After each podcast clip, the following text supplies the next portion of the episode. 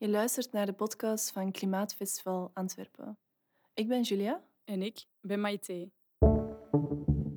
Wat heeft klimaat met geweld te maken? Bestaat er zoiets als een klimaatoorlog?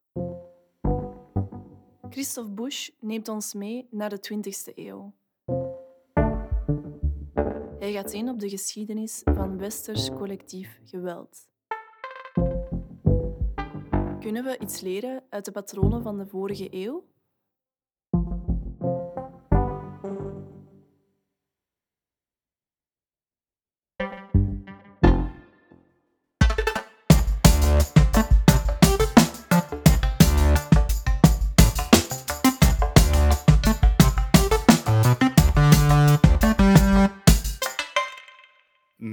Naam is Christophe Busch. Ik ben uh, directeur van het Hannah Arendt Instituut in Mechelen. Een instituut dat zich bezighoudt met thema's diversiteit, stedelijkheid en burgerschap. En een van die thema's die natuurlijk ons ook heel nauw aan het hart ligt, is het gehele ecologische uitdaging waar we voor staan, de klimaatproblematiek, die nu een beetje overgestormd is, als het ware, door de coronaperiode, maar die volgens mij wel nog een veel grootschalige uitdaging gaat zijn in de toekomst. En het perspectief waarvanuit dat ik dat benader, is eigenlijk ook hoe geweld gerelateerd kan zijn aan klimaatproblemen of hoe dat mogelijk ook kan resulteren in klimaatoorlogen. En dat heeft alles te maken met mijn achtergrond. Ik ben criminoloog en heb holocaust- en genocidestudies gestudeerd. Dus dat maakt dat een beetje mijn focus vooral ligt op vlak van daderschap. En hoe het komt dat dus in de, de geschiedenis, in het verleden, er heel veel verschillende casussen van grootschalig collectief geweld zijn ontstaan. En zeker op Europese bodem is natuurlijk die holocaust een van de uh, meest bestudeerde uh, gebeurtenissen in onze recente geschiedenis. En het is eigenlijk vanuit dat perspectief, zoals een aantal andere collega-onderzoekers, die al 50, 60 jaar in de tijd teruggaan om eigenlijk te onderzoeken hoe evolueren geweldspatronen. Wat heeft daar allemaal mee te maken? En dus een van die heel belangrijke inzichten natuurlijk in holocauststudies, maar evengoed in koloniale genocide en zo verder, dat is dat het vaak ook verstrengeld is met problemen van hulpbronnen, van leefruimte te gaan hebben, van migratiepatronen. En het is niet zo dat er vaak directe connectie is tussen klimaatuitdagingen en geweld, maar wel indirect via die, die leefruimte, die hulpbronnen en die onder druk komen te staan. En uh, als je natuurlijk als uh, historicus dan de vraag krijgt van ja, wat leren we nu uit al die verschillende casussen en geschiedenis van geweld, dan filter je daar patronen, mechanismen uit. En die mechanismen die kan je dan natuurlijk trachten te projecteren met allerlei uh, ja, voorzichtigheden natuurlijk dat je mee moet incalculeren naar de toekomst toe. En dan valt het mij wel op dat een aantal onderzoekers die zich met collectief geweld bezighouden, eh, meer en meer beginnen te praten over klimaatoorlogen, over vooral indirect, omdat er nog te weinig onderzoek naar is. Een enorme druk die wordt opgebouwd en dat zal resulteren in heel grootschalig geweld, zeker op plaatsen waar grensafbakeningen zijn. En ik wil daar eigenlijk gewoon wat uitleggen van kijk, een van de grote uitdagingen die we hebben naast de klimaatproblematiek bestuderen, is ook wat de menselijke consequenties zullen zijn. En dat is natuurlijk gaan bestuderen van wat is die relatie tussen onze ecologische omgeving waar we in zitten en hoe gaat dat direct of indirect geweldspatronen gaan triggeren en hoe zou zich dat kunnen uiten. Als we natuurlijk gaan kijken in het verleden welk uh, geweldinstrument vorige eeuw enorm gekleurd heeft, dan is dat eigenlijk het kamp. En dan bedoel ik dat vooral het kamp dat verschillende invullingen kan hebben, van een vluchtelingenkamp, een interneringskamp, tot uiteindelijk een concentratiekamp of zelfs heel extreem in de Tweede Wereldoorlog dat we dan vernietigingscentra in of rondom die concentratiekampen zien.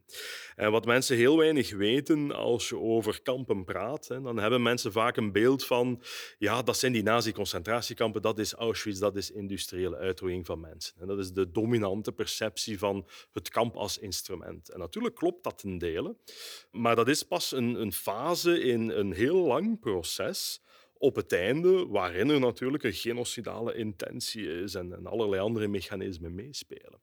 Voor mij is het veel boeiender om eigenlijk te gaan analyseren hoe is dat kampinstrumentarium helemaal in het begin ontstaan. En dan gaan vele mensen eigenlijk naar 33 teruggaan. Adolf Hitler komt aan de macht. Eh, dan worden onmiddellijk wat men toen noemde wilde kampen of ja, een soort uh, ad hoc geïnstalleerde kampen overal in Duitsland opgericht om politieke tegenstanders te gaan opsluiten. En zo zullen die concentratiekampen evolueren naar veel gruwelijkere versies die in de oorlogscontext dan helemaal doorschieten naar genocide.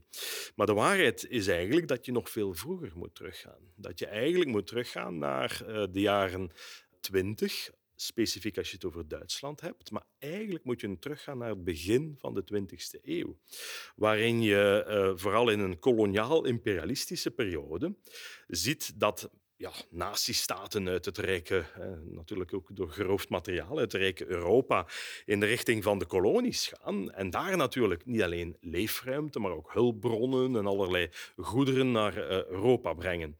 En wat gaan zij daar gaan installeren? Kampen kampen natuurlijk, om mensen, vaak lokale mensen, daar eh, onder te brengen, om die slavenarbeid te gebruiken, om die hulpbronnen, die goederen daaruit te gaan halen. En het is Hannah Arendt die eigenlijk in haar analyse van totalitarisme eigenlijk zegt van kijk, die kamp logica, die start daar, in die koloniale periode. En dan zien we ook dat dat dus de eerste kampen zijn. De Spaanse kampen op Cuba, dat zijn de eerste concentratiekampen. Dan heb je de Britse kampen in wat vandaag Zuid-Afrika is en zo verder.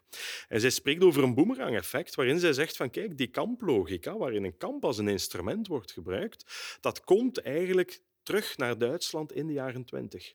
En wat zijn dus die eerste kampen niet onder nazisme, maar eigenlijk wel onder uh, ja, de Weimar-republiek?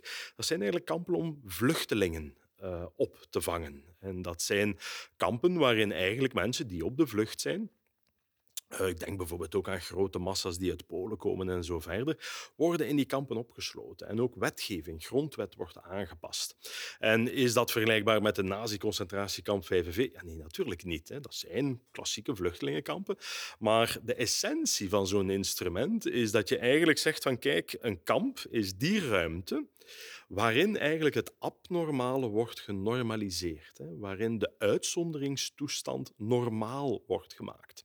En dus om het probleem van migratiepatronen aan te pakken, creëren wij een ruimte die controleerbaar is, die met prikkeldraad is omgeven, om dus net dat probleem daarin te steken, zodat de maatschappelijke impact niet te groot is. En het is dus eigenlijk die logica die natuurlijk in de jaren twintig onder die Weimar-republiek binnenkomt, waarin wetgeving wordt aangepast. En dus vanaf 1933, met een heel revolutionaire periode, en denk ook economische en politieke instabiliteit gedurende die Weimar-periode, en gaan nazi's eigenlijk de logica van een kampinstrument gaan spontane concentratiekampen installeren. En dan, naar gelang het nazisme groeit, gaan die kampen altijd maar een meer en meer gruwelijke invulling gaan krijgen. En wel, het is dat patroon dat mij enorm boeit als je geweldsfenomenen onderzoekt. Als je gaat gaan kijken bijvoorbeeld naar Guantanamo, als wij Guantanamo zeggen, dan denken wij allemaal aan ja, het folterkamp, hè, waar terreurverdachten zijn opgesloten door de Amerikanen en zo verder.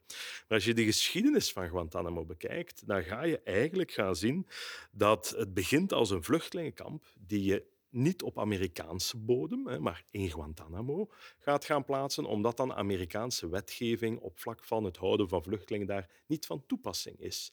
En dan zie je dus weer wat gebeurt er. Je zoekt een ruimte om de uitzonderingssituatie te gaan normaliseren. En het is dus onder Clinton dat Guantanamo wordt opgericht, ingevuld, die logica wordt binnengebracht. En onder Bush en de War on Terror natuurlijk zal dat dan helemaal doorschieten.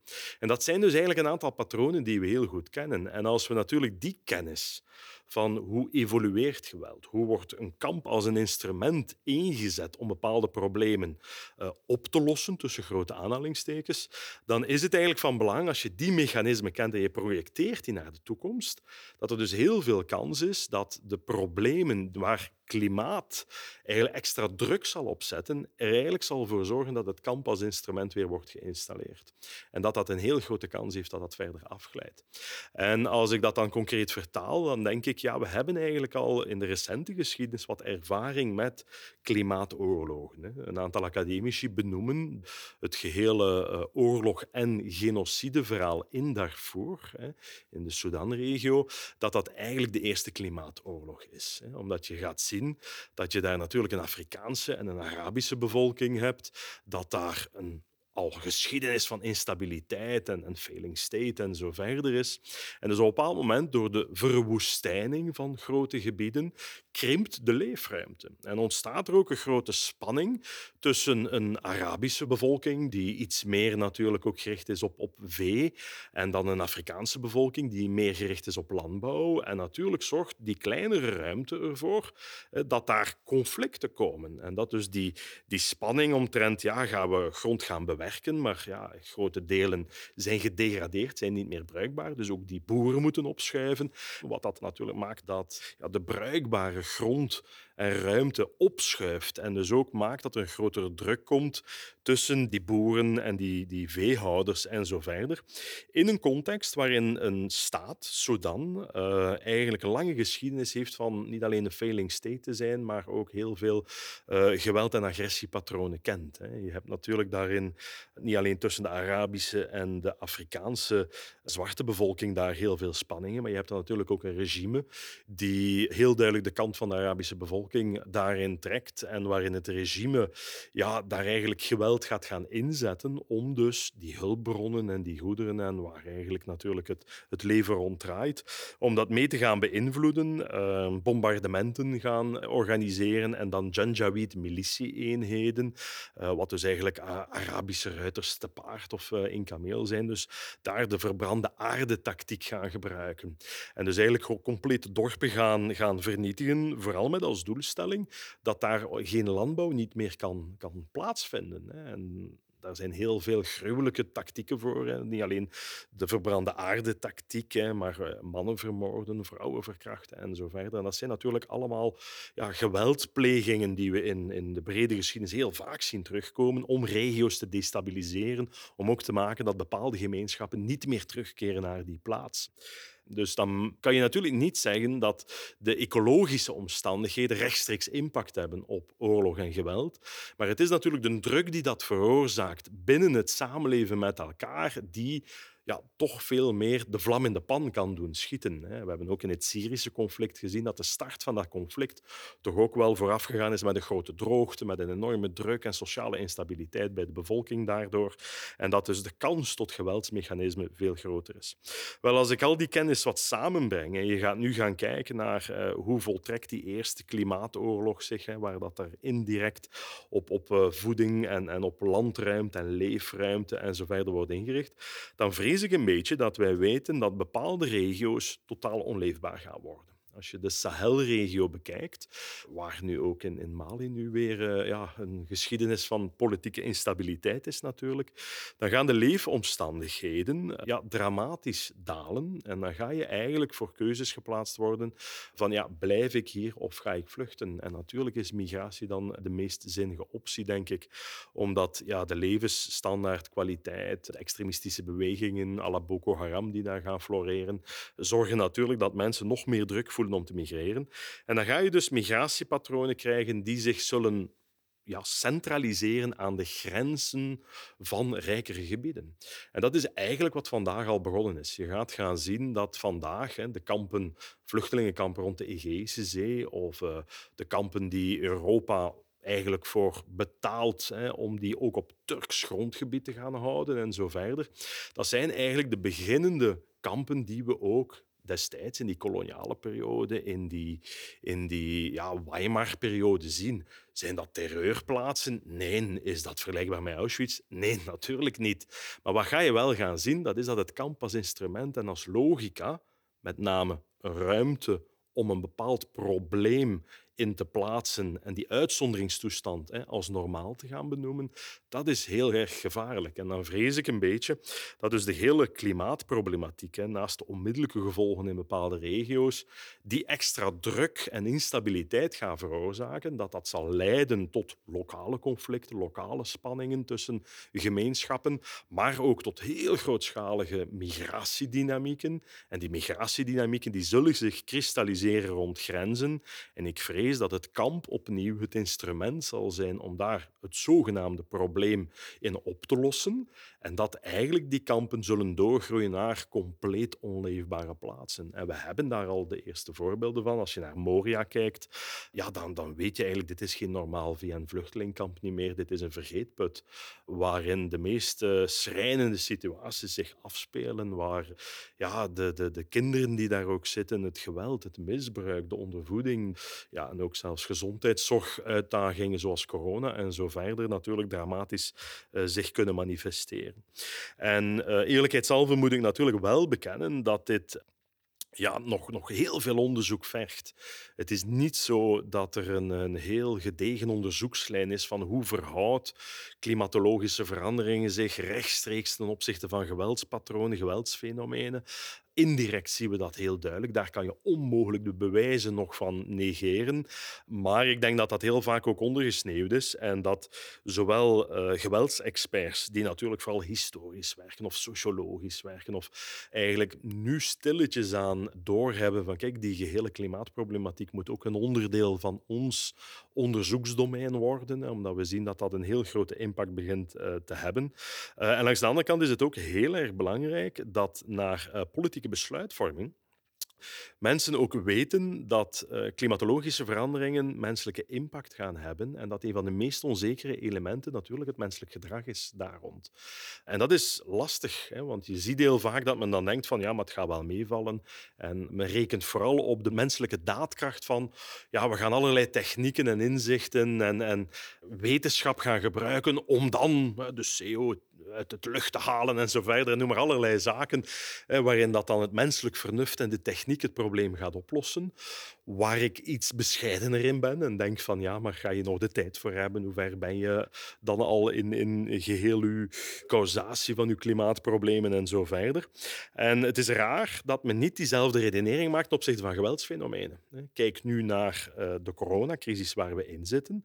Als je dat louter vanuit een gezondheidscrisis bekijkt en je zegt van kijk, het is hier een virus en we moeten die afstandmaatregelen. Ja, maar dan zie je natuurlijk dat dat maar eendimensionaal is. En je ziet dat het gaat over hoe voelen mensen zich. Willen zij een mondmasker dragen? Zijn mensen nog bereid om die maatregelen van bubbel van vijf of tien en zo aan te houden? En dat zijn natuurlijk de zaken, dat heeft geen rechtstreeks verband met een virus, maar dat heeft te maken met hoe reageert de mens in uitdagende situaties. En daar hebben we toch wel historisch al heel veel inzicht uh, en expertise over. En ik denk dat die expertise moet gekoppeld worden aan welke klimatologische uitdagingen bestaan. En Darfur is eigenlijk een heel duidelijke wake-up call in deze richting. En ik denk dat dus naar de toekomst toe het heel erg nodig is dat niet alleen de klimaatuitdaging natuurlijk, hè, wat betekent dit hè, op vlak van onze levensomstandigheden, op de wijzigingen van, van ja, allerhande hulpbronnen die wij nodig hebben als mens om te overleven, maar ook welke druk dat, dat zal veroorzaken op heel gekende klassieke geweldspatronen. En dat maakt dat als je lessen wilt trekken uit het verleden, uit het koloniale of uit die holocaustperiode, dat je eigenlijk patronen moet filteren om te zien hoe zal dat klimaat geïnduceerd zich in de toekomst verder gaan ontwikkelen. En ik ben er bijna zeker van dat het instrument zeker zal terugkeren in die richting.